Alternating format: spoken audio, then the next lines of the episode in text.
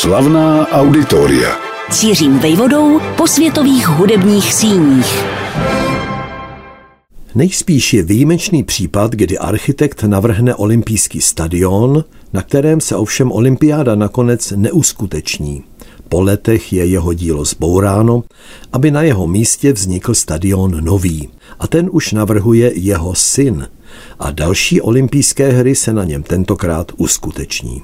Celý zamotaný příběh, jakkoliv se zdá být tématu světových auditorií nahony vzdálený, s nimi však docela silnou souvislost má. V sousedství stadionu byl totiž zároveň vybudován rozlehlý amfiteátr pod čirým nebem a od počátku 90. let minulého století se v něm konají rok co rok koncem června světově prosulé koncerty berlínských filharmoniků, přenášené na televizních obrazovkách do mnoha zemí světa. Přijměte pozvání na lesní scénu Waldbühne, ležící v západní části rozlehlé německé metropole. Cesta autem, ale i metrem z centra sem proto chvíli trvá. Návštěvník se kolem zoo vydá směrem k zámku Charlottenburg a místo, aby poté odbočil vlevo a zamířil si to kolem jezera Banze až do postupimy, vyhledá trasu k betonovému monstru, za nímž lze z dálky spíš tušit, než vidět, amfiteátr Waldbühne. Je totiž umístěn v úžlabině, kterou lemuje vzrostlá zeleň pokud zde nezní hudba, a kromě symfonické to bývá často roková, působí toto místo idylicky, bezmála jako balzám na duši. Nabízí možnost vydýchnout, nechat za sebou ryčný tep městského centra. Není snadné uvěřit, co z lasem bylo obtisknuto a jak dlouhodobý horizont má léčba, kterou tu pomocí tónů nabízí divákům symfonická hudba, ať už ryze instrumentální, či se zpěvem. Jak léta plynou, pozitivní energie začíná převládat, vyzařovat. Minulosti se ale přesto nelze vyhnout. Patří k tomuto místu tak silně, že je nezbytné si ji pro úplnost a pro kontrast s dneškem připomínat. Co a proč vedlo k datu 2. srpna 1936, kdy byla berlínská lesní scéna slavnostně zpřístupněna veřejnosti? To je příběhem vážným i varovným příběhem opíše, s níž se chtěl jeden národ povznést nad ostatní za jakoukoliv cenu. Příběh o pádu, k němuž takové kolektivní šílenství nakonec vedlo. A v neposlední řadě příběh o tom, jak složité je se s minulostí vyrovnávat. Právě kultura, hudba pomáhá dávné rány zacelovat. Nic z toho netušili diváci, kteří v tomto amfiteátru tehdy tajili dech při provedení Hendlova oratoria Herkules, anebo rok později, v létě 1937, za zvuků Glukovy opery Orfeus a Euridika že tehdy ve druhé polovině 30. let minulého století zněla ve Waldbíne právě tato díla, tedy Hendlův Herkules a Glukův Orfeus a Euridika, rozhodně nebylo náhodou. Vše se totiž odehrávalo v režii nacistů, a to obecně, a jejich hlavního ideologa v oblasti kultury zvlášť, tedy Josefa Goebbelse.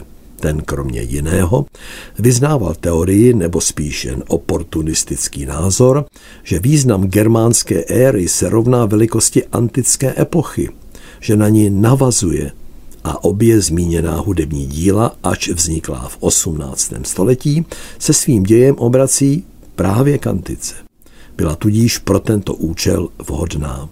Podobně jako Wagnerova opera Rienci, tribun římského lidu, uvedená ve Waldbíne v předvečer druhé světové války během léta 1939.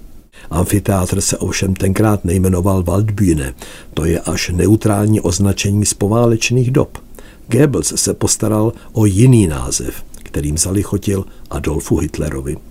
Místo bylo pojmenováno po jistém Dietrichu Eckertovi, antisemitskému básníkovi a novináři o generaci starším než Führer, který mu v počátcích nacistického hnutí nahrazoval otce. Stál po jeho boku i při pivním puči v Mnichově roku 1923, po němž byl krátce uvězněn a záhy zemřel.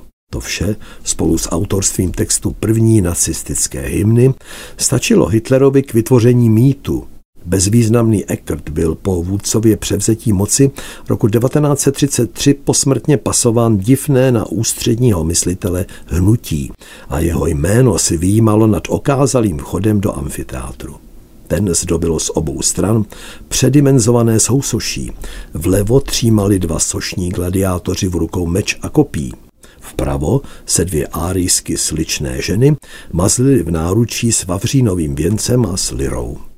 Režimní sochař Adolf Wemper je vytvořil pod vlivem svého uměleckého guru jménem Arno Brecker.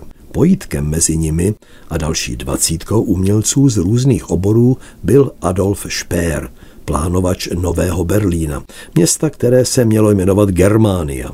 Na troskách zavržení hodné minulosti všech těch krásných staveb uplynulých staletí se měla tyčit podle nich stroze navržená megalopole, ozvláštněná mimo jiné ohromnými sousošími. Jak jsou si ty totalitní režimy a jejich architektura podobné, ať už vzývali Mussoliniho, Hitlera nebo Stalina. Poválečná denacifikace se sochařů dotkla jen okrajově. Po krátkém období, kdy se uchýlili do ústraní, pokračovali ve tvorbě a před smrtí se ještě dočkali satisfakce v podobě výstav. Rozlehlý amfiteátr pro 22 tisíc lidí se roku 1945 ocitl v britském sektoru rozděleného Berlína.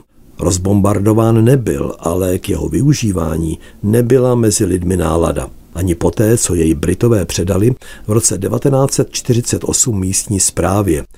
Ani poté se tu několik let nic nedělo, jen sedadla zarůstala trávou a v opuštěných ochozech pohvizdoval vítr. Během 50. let se ale Berlíňanům, usilovně budujícím nové město s prostými příbytky v dobově nuzných sídlištích, přece jen pomalu ale jistě začalo stýskat i po zábavě. A tak bylo ve Waldbíne, čili na lesní scéně, zprovozněno letní kino. Roku 1960 k tomu přibyla boxerská utkání. O pět let později, v 65. tu měl proběhnout koncert rokové kapely Rolling Stones. Měl, ale neproběhl. Trval totiž jen 25 minut, které rozdivočilí fanoušci využili k tak masivní destrukci veškerého vybavení, že se Mick Jagger a spol zalekli a vzali do zaječích. Reportér Bildu popsal scénu stručně, ale výstižně. Už vím, jak vypadá peklo. A dodal, že událost ve Waldbühne byla zřejmě prvním mezigeneračním střetem v poválečném Německu, který proběhl doslova na nože. Amfiteátr bylo nutné opravit, zevrubně zrekonstruovat a nikdo se sem nějaký čas nehrnul. Až počátkem 70. let ožila Waldbühne dalšími koncerty popových hvězd, které v ní převažují dodnes. Minimálně jeden termín v roce, směřující vždy do posledního červnového týdne, tu ale patří klasice. A to v jejím maximálně špičkovém provedení. Dávno předtím, než vídeňští filharmonikové opanovali Schönbrunn ve prospěch svých koncertů letní noci, se jejich berlínští kolegové usadili na jeden večer ročně ve Waldbühne. Dramaturgie těchto svátků hudby pod širým nebem brzy nabrala obecně srozumitelný směr. Bývá velmi často definován tím, že je koncert zaměřen na hudbu z jedné části světa, dokonce z konkrétní země a mapuje tamní tvorbu napříč časem nemohla chybět italská noc. Během níž berlínské filharmoniky vedl Claudio Abado a s áriemi Belliniho, Verdiho či Rossiniho si poradili Angela Georgiu a Brintelfl. Jindy opanoval španělskou noc Placido Domingo se sarsuelami. Latinsko-americká noc připomněla skladby Astora Piazzoli či Carlose Gardela, od klavíru dirigoval Daniel Barnboim francouzská noc pod taktovkou Simona Rattla patřila sestrám Katě a Marie Labekovým nad klávesami. A co jiného mohlo zaznít při orientální noci než část Šeherezády. Tím se vracím k tomu, co před chvílí odeznělo. Rok 2016 přival do Valbíne Českou noc. Vsadila na osvědčený repertoár Vltavu z mé vlasti, několik slovanských tanců Antonína Dvořáka, jeho symfonii číslo 6 a koncert pro klavír a orchestr G-moll se solistkou Lízou Buňatyšvili. Z koncertu pořídila německá produkční společnost Euroarts, jejíž majitel Bernd Helthaler často přijíždí se svými pořady na Zlatou Prahu, velice oblíbený záznam. Českou stopu v berlínské lesní scéně hájila roku 2018 také Magdalena Kožená. Zaměřila se na vstřícně znějící soudobou hudbu, jakou představuje cyklus písní z Overň francouzského skladatele Josefa Canteluba. Nepřekvapí, že berlínské filharmoniky dirigoval při této příležitosti její manžel Simon Rattle. Ostatně z jejich berlínského bytu to měli do Waldbühne skoro, co by kamenem dohodil. Jedno české jméno se ale ve zdejším prostoru vyskytlo už dávno předtím.